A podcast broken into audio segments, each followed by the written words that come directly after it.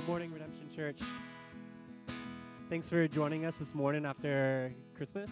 Uh, we are going to be a smaller congregation this morning, and we ask that you would sing loud and, and worship our great God with us. Uh, thanks for joining us, and we're, we're glad to have you here. So uh, please stand and worship with us this morning.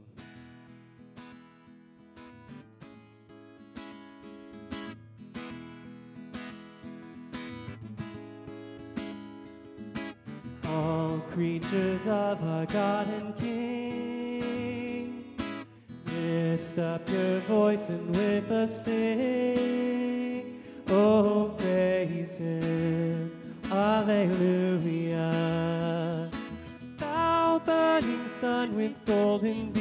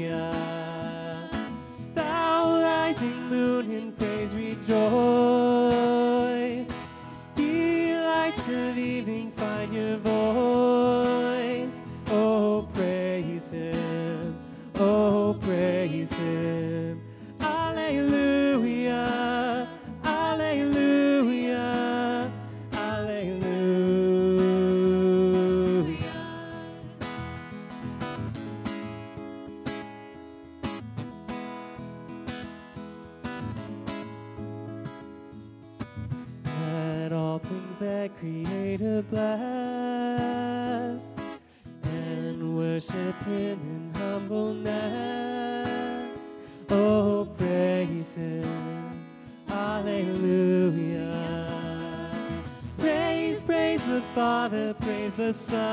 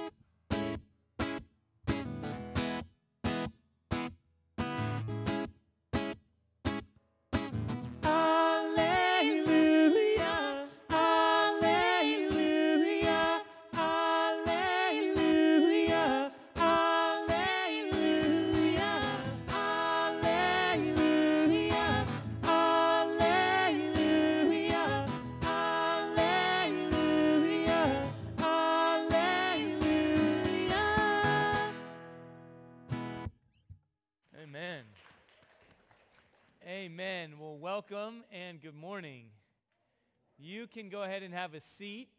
My name is Dave. I'm one of the pastors here at Redemption Tucson.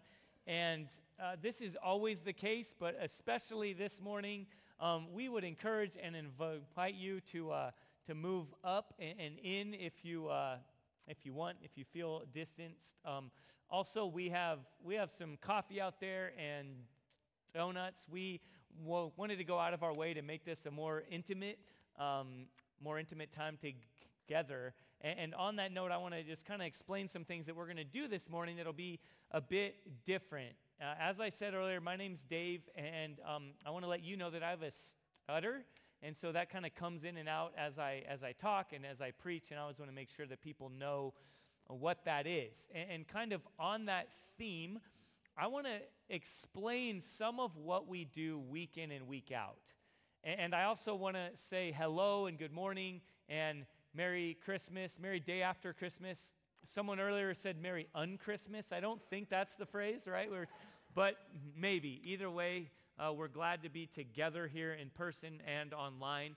I want to let you know that we will um, be transitioning to not having a, a, um, what's the term for it? A live stream. There it is. What do the young people say these days? Live stream on the interweb. No, we won't. We we won't have a, a live stream. It's just been difficult to, to do, but we want to let you know, again, online that we are working on it and we're trying to figure out the best way to make it available. So um, at least by noon every Sunday it will be up. So church, what we're doing this morning is we're going to walk through what we do week in and week out in our, our worship services. This occurred to me, we were talking as pastors that one time I was in my 20s. I had already been involved with church um, in different contexts for a long time. And the church that we went to in college, I was there with my wife and some other friends, and I had been going to that church for a couple of weeks. And all of a sudden, kind of improv- improvised, unplanned, the church started singing. To me, it felt a little bit like a chant they sang what I now know is called the doxology. And I was like, and my now wife, girlfriend, just started singing this song. And I was like, what? and they weren't up on the screens. And then everyone joins in and there's this like, you know, it's this kind of angelic noise. And I just felt completely lost. It's like, what? I don't know these words. I've never heard this song before. I don't know what's going on. And again, that was after having been a part of church community and worship services for a long time. Well, the word liturgy, specifically in a Christian context, is what God's people do when they gather together to worship him. And we are formed by intentional observing of how we worship God when we gather together corporately. That means kind of broadly or as a community when we come together. So again, what we're going to do throughout this service is kind of like a tour guide through our liturgy. So this part I'm doing right now is kind of a unique part because it's not something that we normally do, but I'm setting us up. So what we just did is referred to as the call to worship. Week in and week out, what we do is we start our service with an invitation an invitation, the people leading worship are inviting us as a congregation before God as God invites us into his presence to be shaped and blessed by him. And so there's a song of invitation that we call a call to worship. And then the next part in our service, in a moment, Pastor Marcus is going to come up and he's going to lead us through what is called the people's prayer or the pastoral prayer, which is a time where we pray we pray on behalf of others. We pray for others. We pray for ourselves, for our own hearts, and it orients us again before God, in God's presence, on behalf of the people. It's like the, the priestly prayer or the prayer of the people. So to that end, let me invite up Pastor Marcus to lead us through the pastoral prayer.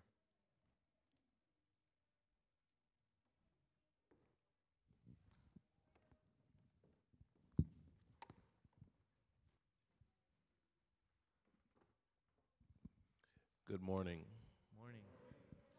Welcome to Redemption Tucson. I will lead us, as Dave said, in the pastoral prayer, if you would stand with me.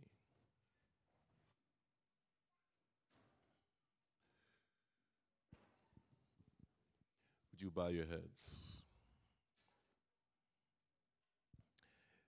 Gracious Lord, it is by faith that we are saved through grace. Before we did anything right, uh, before we did anything wrong, we are loved by you. You, God, are the author and the creator of all life. We acknowledge your holy presence this morning in our gathering. We want to thank you for your mercy. Thank you for your grace upon our lives. Thank you for your holy presence. Thank you for being a just and merciful God.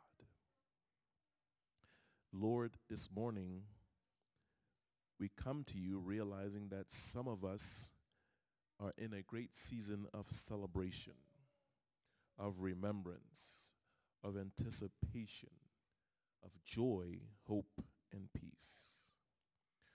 We also remember and know that while some are rejoicing, there are some of us who are reeling, who are anxious, who are going through a season of depression, a season of mourning. We pray that you will meet us where we are. Lord, we thank you for meeting us with your gracious presence. We realize that some of us are facing some diagnoses or know family members or friends who are going through a tough season with their health. We pray your healing hand, O oh God. We pray and ask for your patience with us, O Lord. Some of us are burdened by what we see in our city, our state, our country, and our world. Heavenly Father, we specifically pray for the season that we are in with the pandemic, which seems that there is a mystery and there's uh, no end.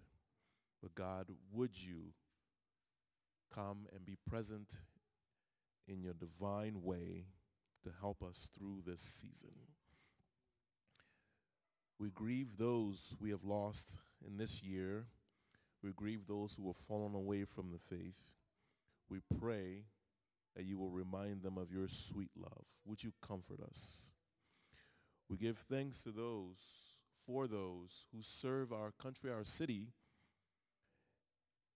in self-sacrificing ways. Our police officers, firefighters, first responders, nurses, and doctors. Would you bless their families, oh God? We pray for those who serve us in our grocery stores, restaurants, and in the servant, uh, service industry. Would you care for them, oh Lord? We pray also for our political decision makers, that their decisions will be informed by the love of God and the promotion of human flourishing for all. Lord, we pray for those that we have not mentioned specifically in this prayer. And Lord, as we move forward in our service, I want to allow a few moments for us all to pray in our hearts. Maybe let the words just whisper out of our lips for someone who is not here a family member, a friend, perhaps someone asked you this week to pray for them, would you do that now?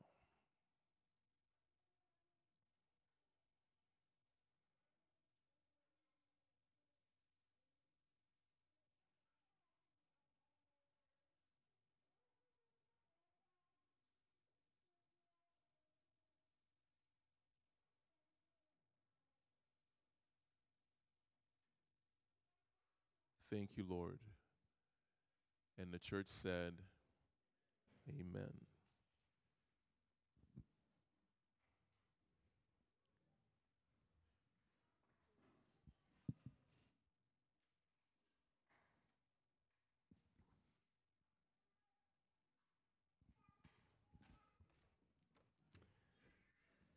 And, uh, and now, now, church, again, as we do every week, we move into a time of confession of sin and assurance of grace.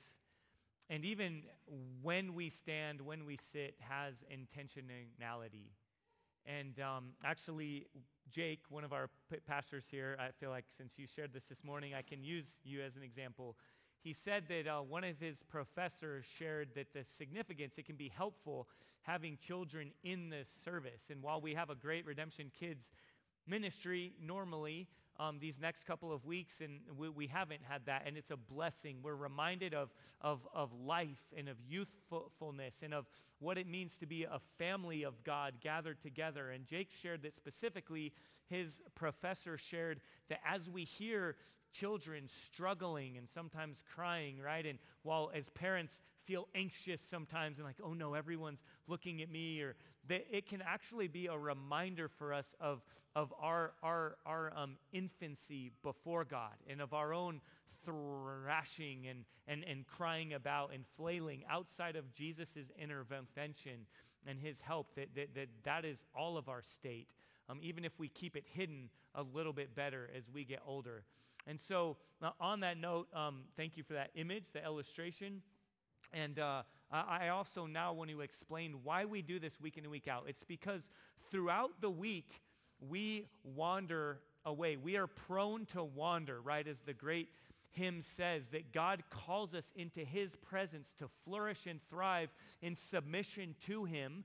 But as Isaiah says, we all like sheep have gone astray, each of us to his own way. We have wandered away from God. And so confession and repentance is acknowledging different ways, individually and corporately, that we have wandered away from God. And so as we sit, we come humbly with contrite spirits before God, acknowledging our sin. And then Peter and Ashley will lead us through the time where they will call us to stand as a symbol of our resurrected identity, fully forgiven, fully restored, fully accepted by God. And so now Peter and Ashley will lead us through the time of confession and assurance of grace. As we just celebrated Christmas, we remember one of the many reasons Jesus come, came was because uh, we are sinful and need saving. Um, we're told that there is none who do good. No, not one. First John tells us that if we say we are good and don't have sin, then we're lying. So take this time to confess individual, corporate, and, and generational sin that we see uh, biblical precedents for confessing. So take this time and, and confess to our, our good and caring Father.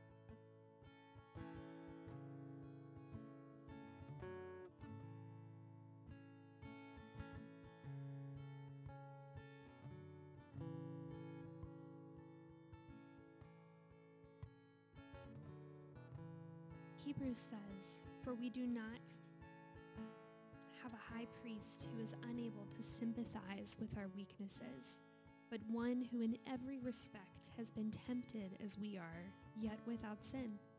Let us then with confidence draw near to the throne of grace, that we may receive mercy and find grace to help in time of need. Christ understands where we are, and he intercedes for us. Draw near to his throne of grace and worship with us. Stand in this risen identity as we continue our time of worship.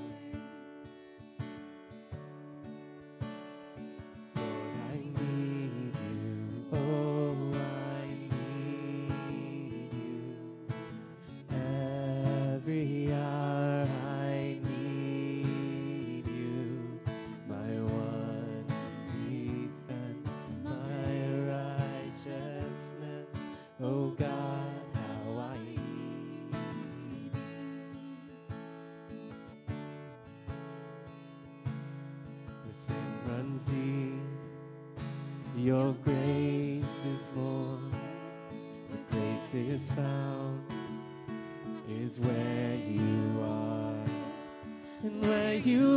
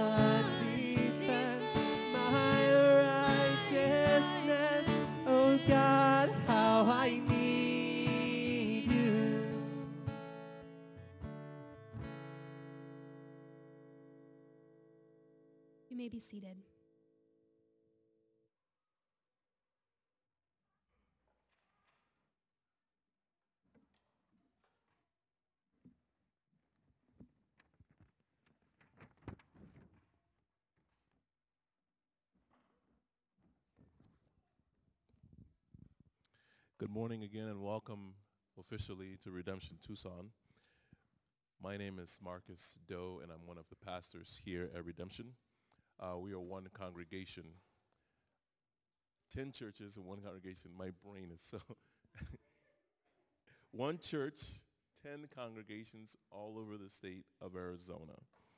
Um, if you would like to know more about the church, uh, we do have an app that you can you can download on your phone, and also you can fill out a Connect card, which are just located in the boxes by the doors in there.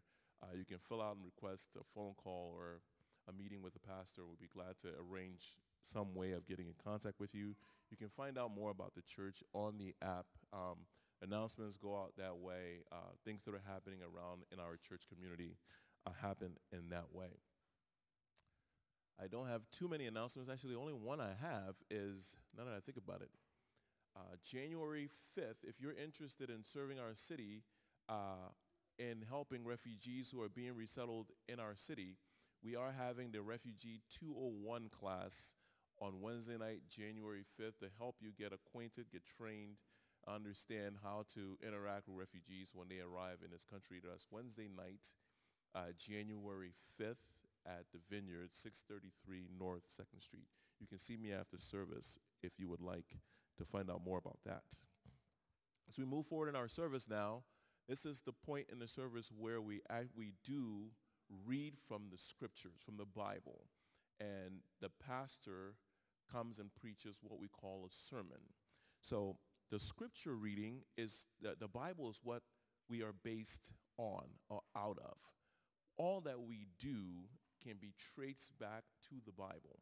The Bible was written over many centuries by many different people, but it tells one story throughout uh, redemptive history through God's eyes. Is the words that God has spoken to us in written form given to specific people in context, in time. So when we read it, we stand as an act of reverence to honor the words that have been passed on for thousands of years. The words of the Bible are capable of changing human lives, and it has changed human lives over centuries. If you're anticipating or wanting a life change, that's one of the places to start. This tradition of standing while we read scripture comes from the, the, the Old Testament book of Nehemiah chapter 8 when the Israelites had made their way out of exile and they had forgotten the scriptures, the Bible says they stood all day, men, women, and children who could, as the scriptures were read and they were reminded of God's love for them as a people. The Bible also says in 2 Timothy 3 that all scripture, the Bible, is God-breathed. God put into action these words that we read each week. So we will stand and read the scripture when there is time. Christina will come up and we will read. And the pastor, Dave, will come up and preach what we call a sermon.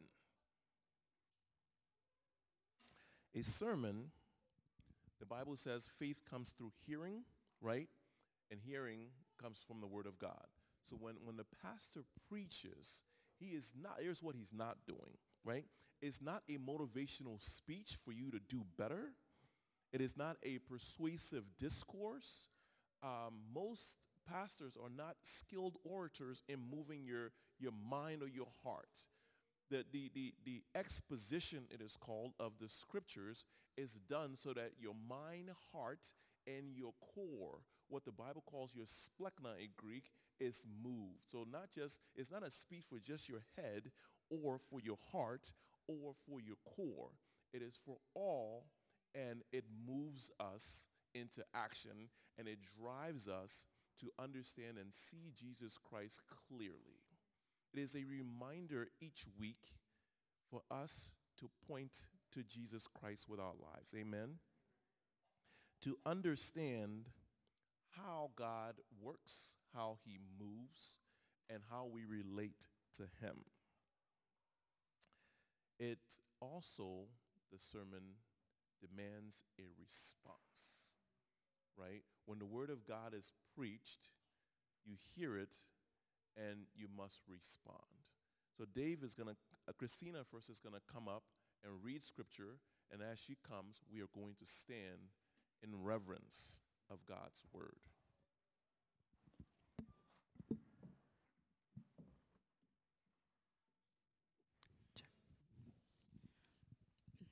Today's scripture reading is from Colossians chapter 1 verses 15 through 20. He is the image of the invisible God, the firstborn of all creation. For by him all things were created, in heaven and on earth, visible and invisible, whether thrones or dominions or rulers or authorities. All things were created through him and for him and he is before all things, and in him all things hold together. And he is the head of the body, the church. He is the beginning, the firstborn from the dead, that in everything he might be preeminent. For in him all the fullness of God was pleased to dwell, and through him to reconcile to himself all things whether on earth or in heaven, making peace by the blood of his cross. This is the word of the Lord. Please be seated. Thank you, Christina. Uh, an- an- another little piece of church history is often um, the, the congregation would respond. We would say, um, thanks be to God in, in response to hearing his, his good news his word read. And so um, as we do every week, I'm going to invite you to turn to God's word um, with me that I'll be preaching out of. Again, today we'll be in Colossians chapter 1. And if you have a Bible with you uh, or if you have an app that you use, we invite you to turn there. If you don't have a B- Bible, will you hold your hand up and, and keep it up so we can get you one? Okay, we want to make sure that you have a copy of God's word.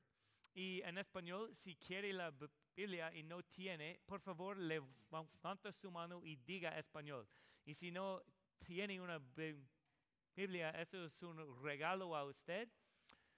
And so what I just did there, uh, I'll explain as well, right? I, I, we, we offer to give a Bible. If you have a Bible and you just forget it, um, that's okay, right? We want to provide one. We want you to see that this is God speaking to us. This, this, as Pastor Marcus said earlier, is not a motivational speech, is not just our wisdom that, that we are, are speaking out of God's word. And we believe that, that through the Spirit, he transforms our hearts and opens our eyes and, and illuminates God's character and what it means to be his people. And so we want that to be clear Also, if people don't have a Bible and maybe never have, uh, we want to make sure everyone can have a Bible to call their own, to make their own, to, to, to, uh, to put their name in and to read through. So then why do I like share that one little phrase in Spanish? Right? Why do we do that? It started fairly early on as a church plant that as we were doing some demographic studies, it became clear that Tucson is about 50% Latinx. Um, about 50% of, of our city uh, comes from a, a, a Latino background. And while many people who come to our congregation, the vast majority speak English, even if they're from a Latino background, would, um, would understand English that early on again through conversation, we learned that we want to go out of our way to make it clear that we are aware of who makes up our broader community. And that our prayer is, is that at one point we would be a bilingual congregation, that we would, we would plant bilingual uh, churches and be a part of God's ministry in that way. And we are humbled and honored and, and, and privileged to serve, serve alongside churches who have been um, planting and communicating the gospel in English and in Spanish and in many other languages throughout Tucson for many, many years. Um, specifically in, uh, as we meet in a school right here in downtown Tucson that's over 100 years old. So there's some, some background to that.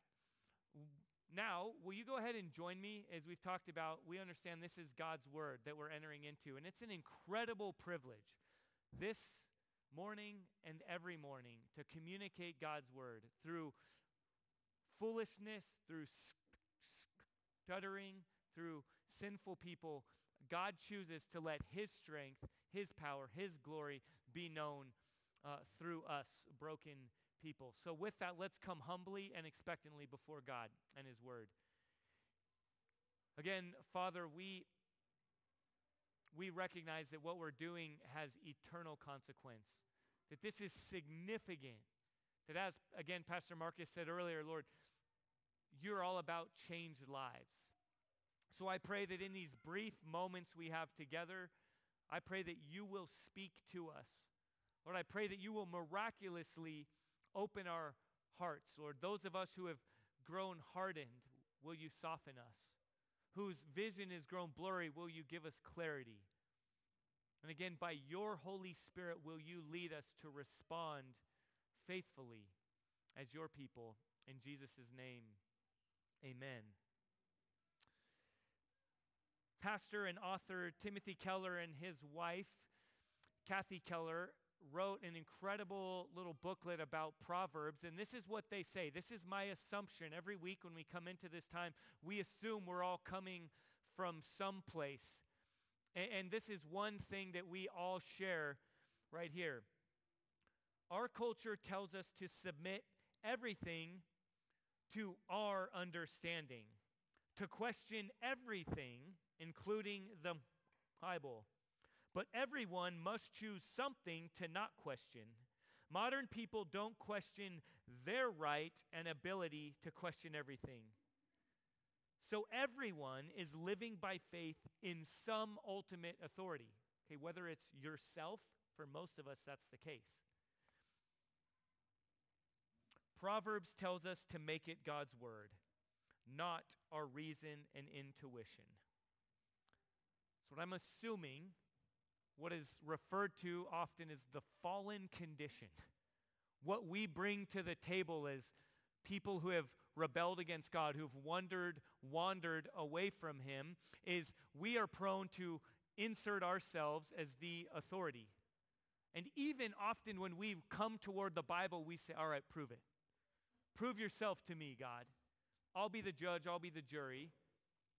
And what author and pastor Timothy Keller and Kathy Keller say there is that God's invitation, his call, is that he and his word would be our authority.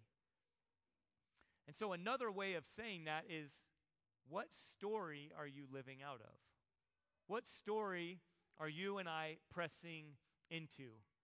Again, the assumption coming before this is that all of us are a part of a story, right? Some of us might think, oh no, I don't, I'm, I'm more intellectual. I'm, no, it's, we are all living into some story, whatever it might be, whether it's consumerism, nationalism, comfort, authority, uh, religious legalism, right? Whatever it might be, we're all living into some story. And, and, and the, the understanding that we have week in and week out is that the Bible is one story from beginning to end. And so what we're going to, launching out of Colossians, we see the six acts of the story. The story of God. Michael Goheen describes it again and breaks it down into different acts, like acts of a play. And the six acts of Scripture are creation, what's been referred to as the fall, or maybe more accurately, rebellion, promise, redemption, the church, and restoration. So every week when we open God's word, we're entering into the story in some way. And the author and the hero of the story is Jesus. So wherever we find ourselves in Scripture, we are coming before the message, the good news of Jesus. And throughout our service, we're actually walking through different, the different acts of the story as well. So with that now, turn to Colossians chapter 1 with me as we look at the first act of the story, creation. In verse 15, he, that's Jesus, is the image of the invisible God, the firstborn of all creation. For by him all things were created. How many things? All things. I love that Christina emphasized that as she read the scripture. By him all things were created in heaven things and on earth, visible and invisible, whether thrones or dominions or rulers or authorities, right? Or offices or presidents or senates or kings. All things were created through him and for him. And he is before all things, and in, in him all things hold together. The first act of the story is God. In the beginning, God.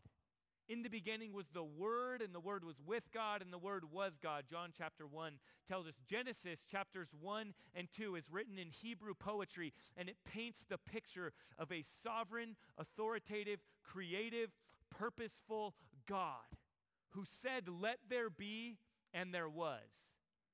None of us in this room has that kind of authority and power. In the beginning, God. And then the language is used there in Colossians as in Genesis of image. God said, let us make mankind in our image. You and every other human who has ever walked the face of this earth has eternal value as an image bearer of God. Imago Dei. God said, bear my image, that's your identity, and carry out my works. Cultivate. Do everything, your work, your hobbies, every relationship before my face. Go multiply. Go cultivate. Go and create as my under creators. But Act 2, the fall.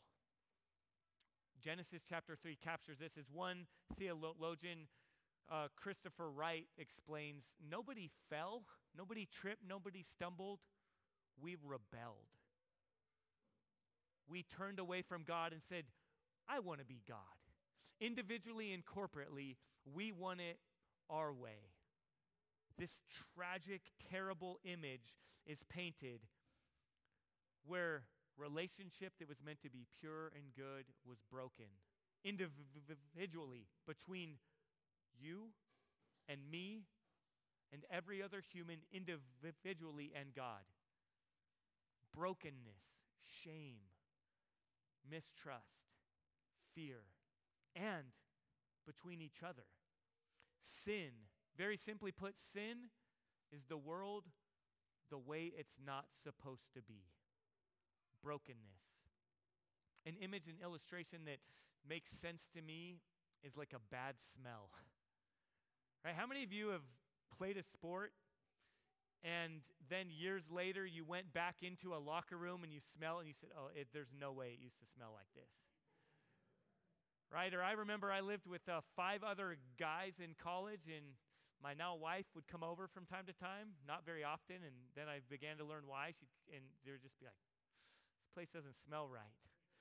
Or I li- lived in Arkansas for a number of years and I would play sports in different towns. In Arkansas, a lot of our towns were spread out very far. So we would take the bus to a different town. And I remember showing up at a town or even driving into the town and being like, what is that smell? They're trying to poison us.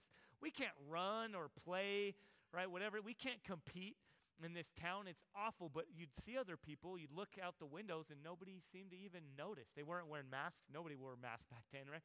But no one wore masks. It was just like nobody even recognizes how terrible this smell is because you grow used to it. Sin is like that.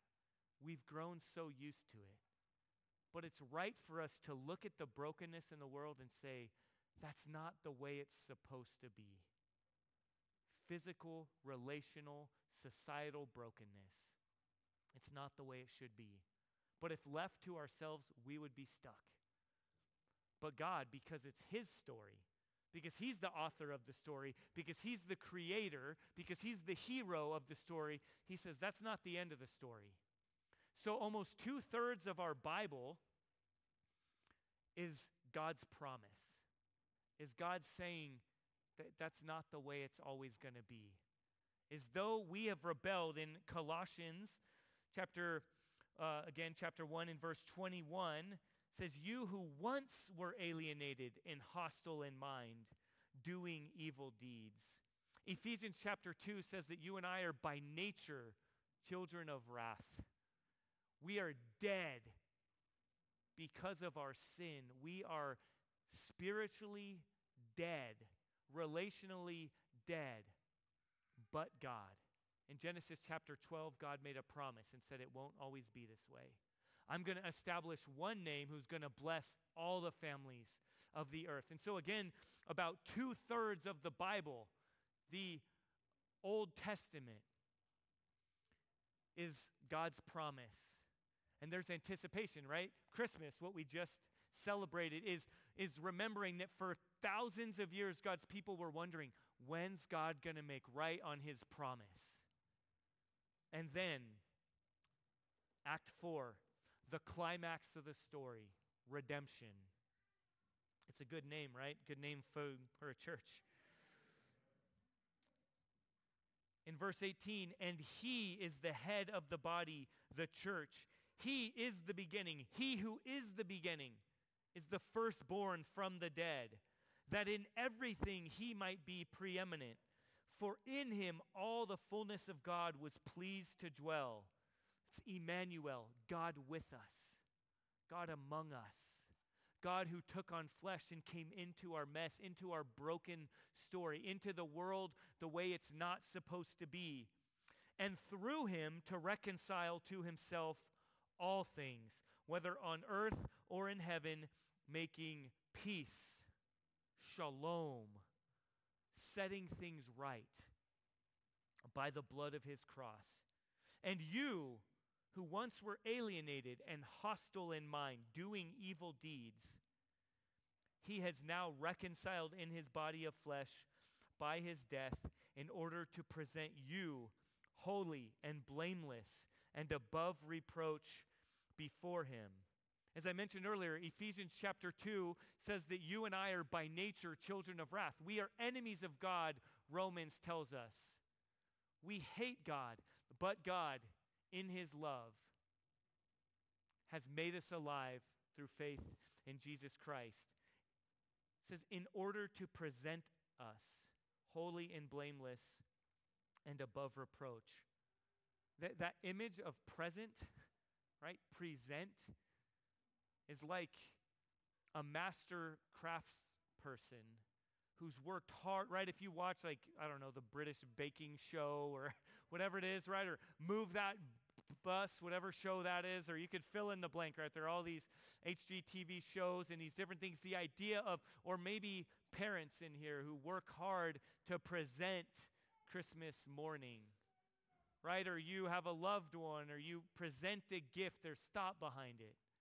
Well, Jesus' plan, his commitment is to come, to fix, to heal, to reconcile, to restore, to forgive, and then to one day present individually and corporately his people.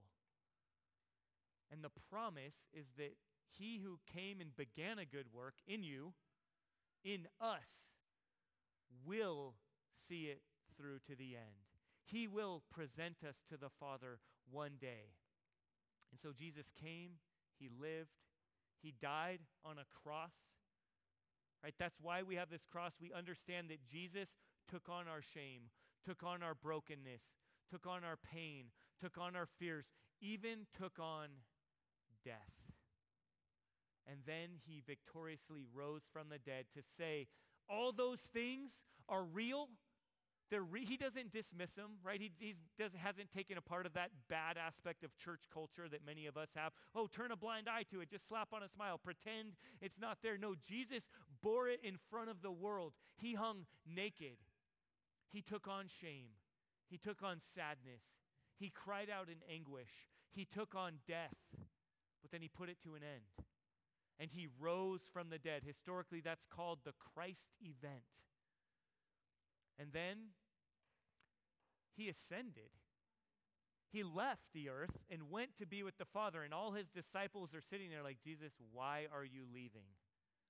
Jesus said, I'll be back. Right? Like Arnold Schwarzenegger. Right? He said, I'll be back. But in the meantime, you're my plan A. If you know anything about the disciples, that seemed like a pretty bad plan. But if you know anything about us, it continues to seem like a pretty bad plan.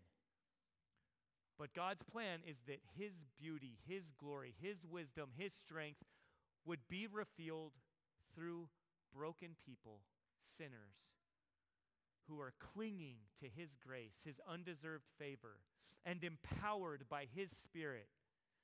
His plan A, that's Act 5, is the church. Right? So we have creation, rebellion, the promise, redemption. Right? Jesus' life, death, and resurrection. And then the church, the last 2,000 years and where we are right now, we're in Act 5, where Jesus said, I will send my Holy Spirit to fill you. And you individually and corporately, you will be my witnesses in 2 Corinthians chapter 5, the author Paul says, you're ambassadors. You are now a reconciled people. You were unreconciled. You were enemies, but God, some of the best words in the Bible, but God has reconciled you, and now you are spokespeople of this gospel, proclaimers, ambassadors of reconciliation. And then Acts 6, the end of the story, is restoration. If you were here for our Christmas Eve service, Abigail Wilhelm very theatrically, intentionally read the good news of what we look forward to. As was talked about earlier, Christmas time for many of us feels broken. It's a reminder of the world that's not supposed to be. On Christmas Eve, I was pretty down because I remembered my older brother who has now since died, was here with me Christmas Eve 2019. My other brother, who I talked to for the first time in four months, was here with me. My mom, who has severe Alzheimer, was here with me. So Christmas Eve was kind of a downer. It's not just a time to slap on a smile, but it's also a time for the Christian to remember that's not the end of the story. That Revelation chapter 7 says that God through Jesus is compiling a whole group of people from every language, from every nation, from all over the world, that countries that we are prone to think are the enemies or at war, that, that, that people from every nation are, are, are God's people, that he has called to himself and reconciled to himself and to each other through Jesus, one people, one church. And then that Revelation chapter 20 says, your tears, I see them, they matter, but they don't tell the end of the story. In the end of the story, Jesus, who loves you so much that he died for you, for all of you, will wipe away those tears. And weeping will be replaced with rejoicing. That's the story. That's the story. In closing, Tom Wright says this. The question is not whether the whole of our lives will be shaped by some grand story. The only question is which grand story will shape our lives. Again, consumerism, nationalism, power, success, marriage, kids, physical, I don't know, what's the word? I just ate like 10,000 calories yesterday, so I'm choosing to not remember. I don't know. Physical strength, beauty, whatever. I don't, I don't really care about those, right? But the power, approval, which story? There is some story.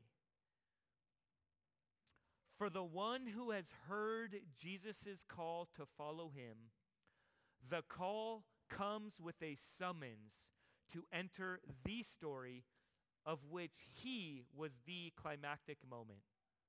The story of which he is the author. The story of which he is the hero. So church, right now, as we do every week, we tell the story, the story of God, where Jesus is the main character, and there's an invitation. Again, every week we do that. This week, to the non-Christian, what other story have you thought would bring you life but never fails to fail? Lovingly and fervently, through God's Spirit, we plea for those who don't know Jesus to surrender to him, to put their faith in him, and to enter into his beautiful story, the true story. And every week, for those who are Christians, throughout the six days, we have all wandered. We have all believed. We've all been tempted to live into some other story. And so the invitation is to respond to Jesus. So as I pray, um, Kira will come up and will lead us through a time of response. Because as was said earlier, we respond. All throughout Scripture, the picture, the message is that God is the initiator. And we respond to him. He woos us. He draws us. He opens our eyes. He softens our hearts. And he calls us to himself. And so we, individually and corporately, respond. So let's pray together and prepare to respond.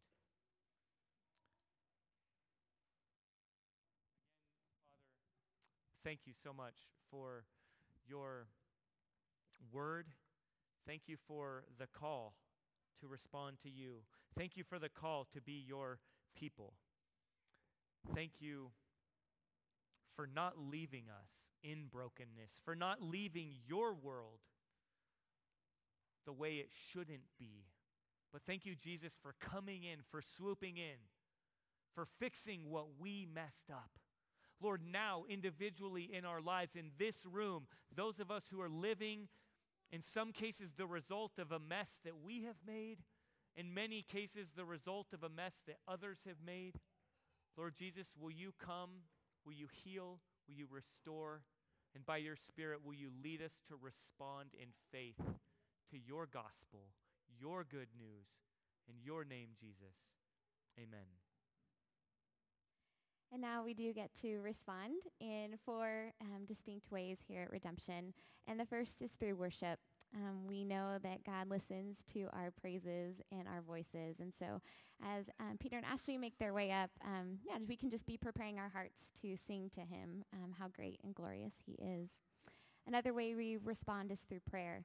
Um, prayer is our way of communicating with God. We heard very clearly that God communicates us through his word, and we get to come to him as he listens to us. And so if there's anything we can be praying for you about during this season, we would love to do that. Um, I will be back there myself along with some others with lanyards. Uh, we would love to come alongside and pray with you. Another way you can respond is through giving. Um, God so graciously and generously gives to us that we can give a portion back to him. And so if you could, would like to give, you can do so online or there's some giving boxes on your way out of the door. And lastly, we respond through communion.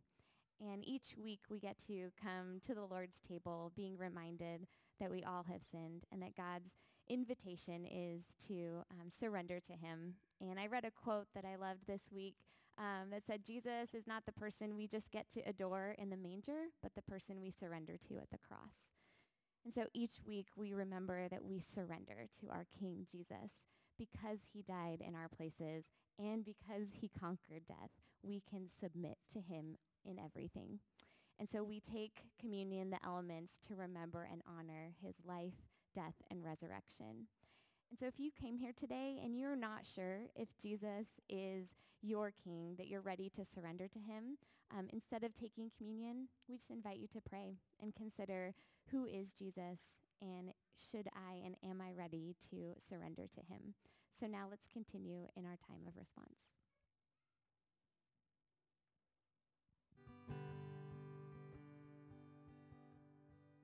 As we respond this morning, uh, I, I, ask that you stand as you're able and ready as you take communion and, and sing with us as we find our place within God's story. Uh, we're going to sing a variety of songs, um, some of which are categorized as Christmas songs. And even as we do that, I, I would ask you to pay attention to the parts that talk about who Jesus is and, and why that matters for us today and not just as a Christmas season, but um, the person and presence of Jesus in our lives. So stand with us as you're able, and um, as you are so led, come take communion.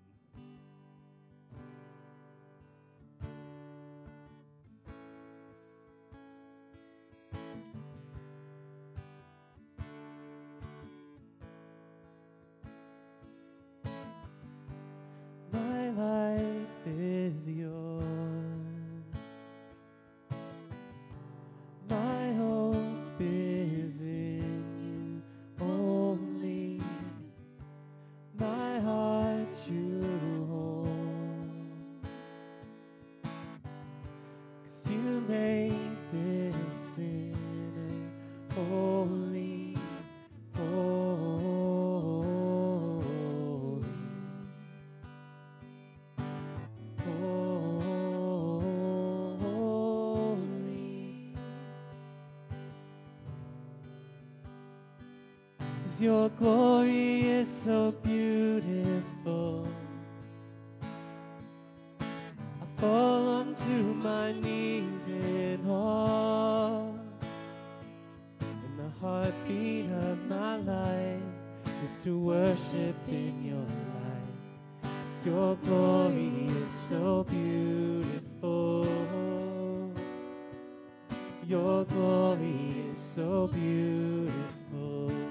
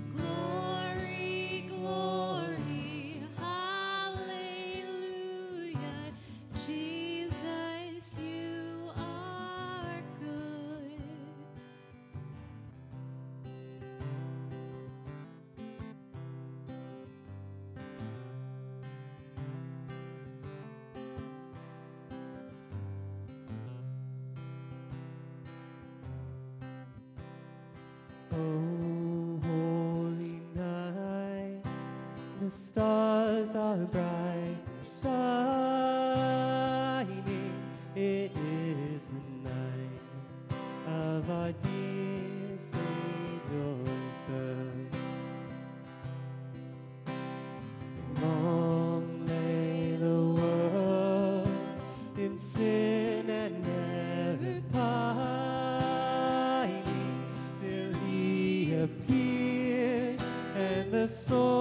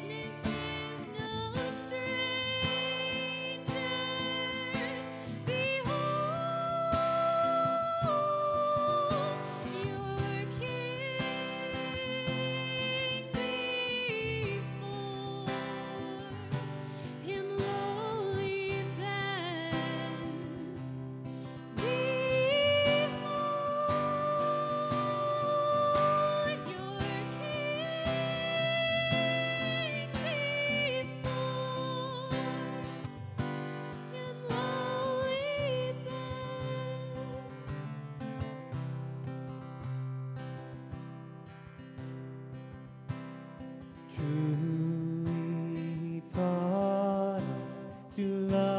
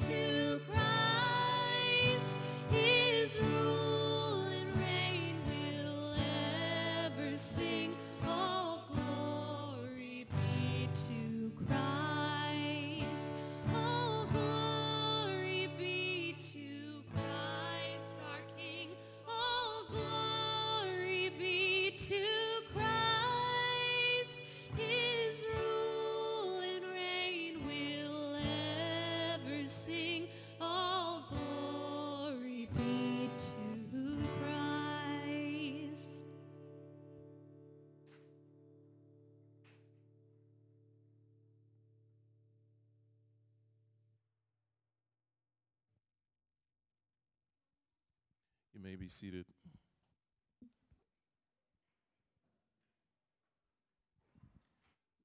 We have come to the conclusion of the service and we've walked through the liturgy, right? The call to worship, pastoral prayer, the scripture reading, the sermon, the, the response. And this, at the end of the service, is what uh, church tradition refers to as the benediction. The benediction is a verbal blessing as we leave um, the corporate gathering of believers. Um, it is also an appeal for divine help to walk with us through life as we go. It's a guidance, right?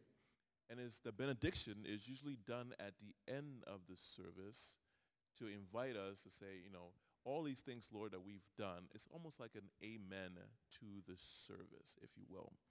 Um, if you read the New Testament of the Holy Bible, a lot of the letters will end in kind of a benediction, a, a, a call to, to say, Lord, may this be. As we go out, may you guide us humbly. This is the benediction. So I will invite Gary Nebeker up. My brain is just struggling. To do the benediction. Now, to read as a benediction. Some, we all stand. Some will put out their hands to receive that blessing. That's okay. You can bow your head and receive that blessing or extend your arms to receive that blessing. Gary, would you?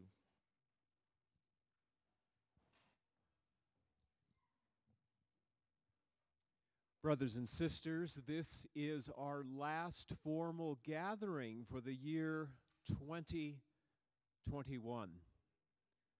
So as you depart from here, receive this blessing. Whatever challenges you may face in 2022, may the Lord bless you with himself with his presence, with his nearness, with his power and provision. And may your love and knowledge for him deepen in 2022. In the name of the Father, the Son, and the Holy Spirit. Amen.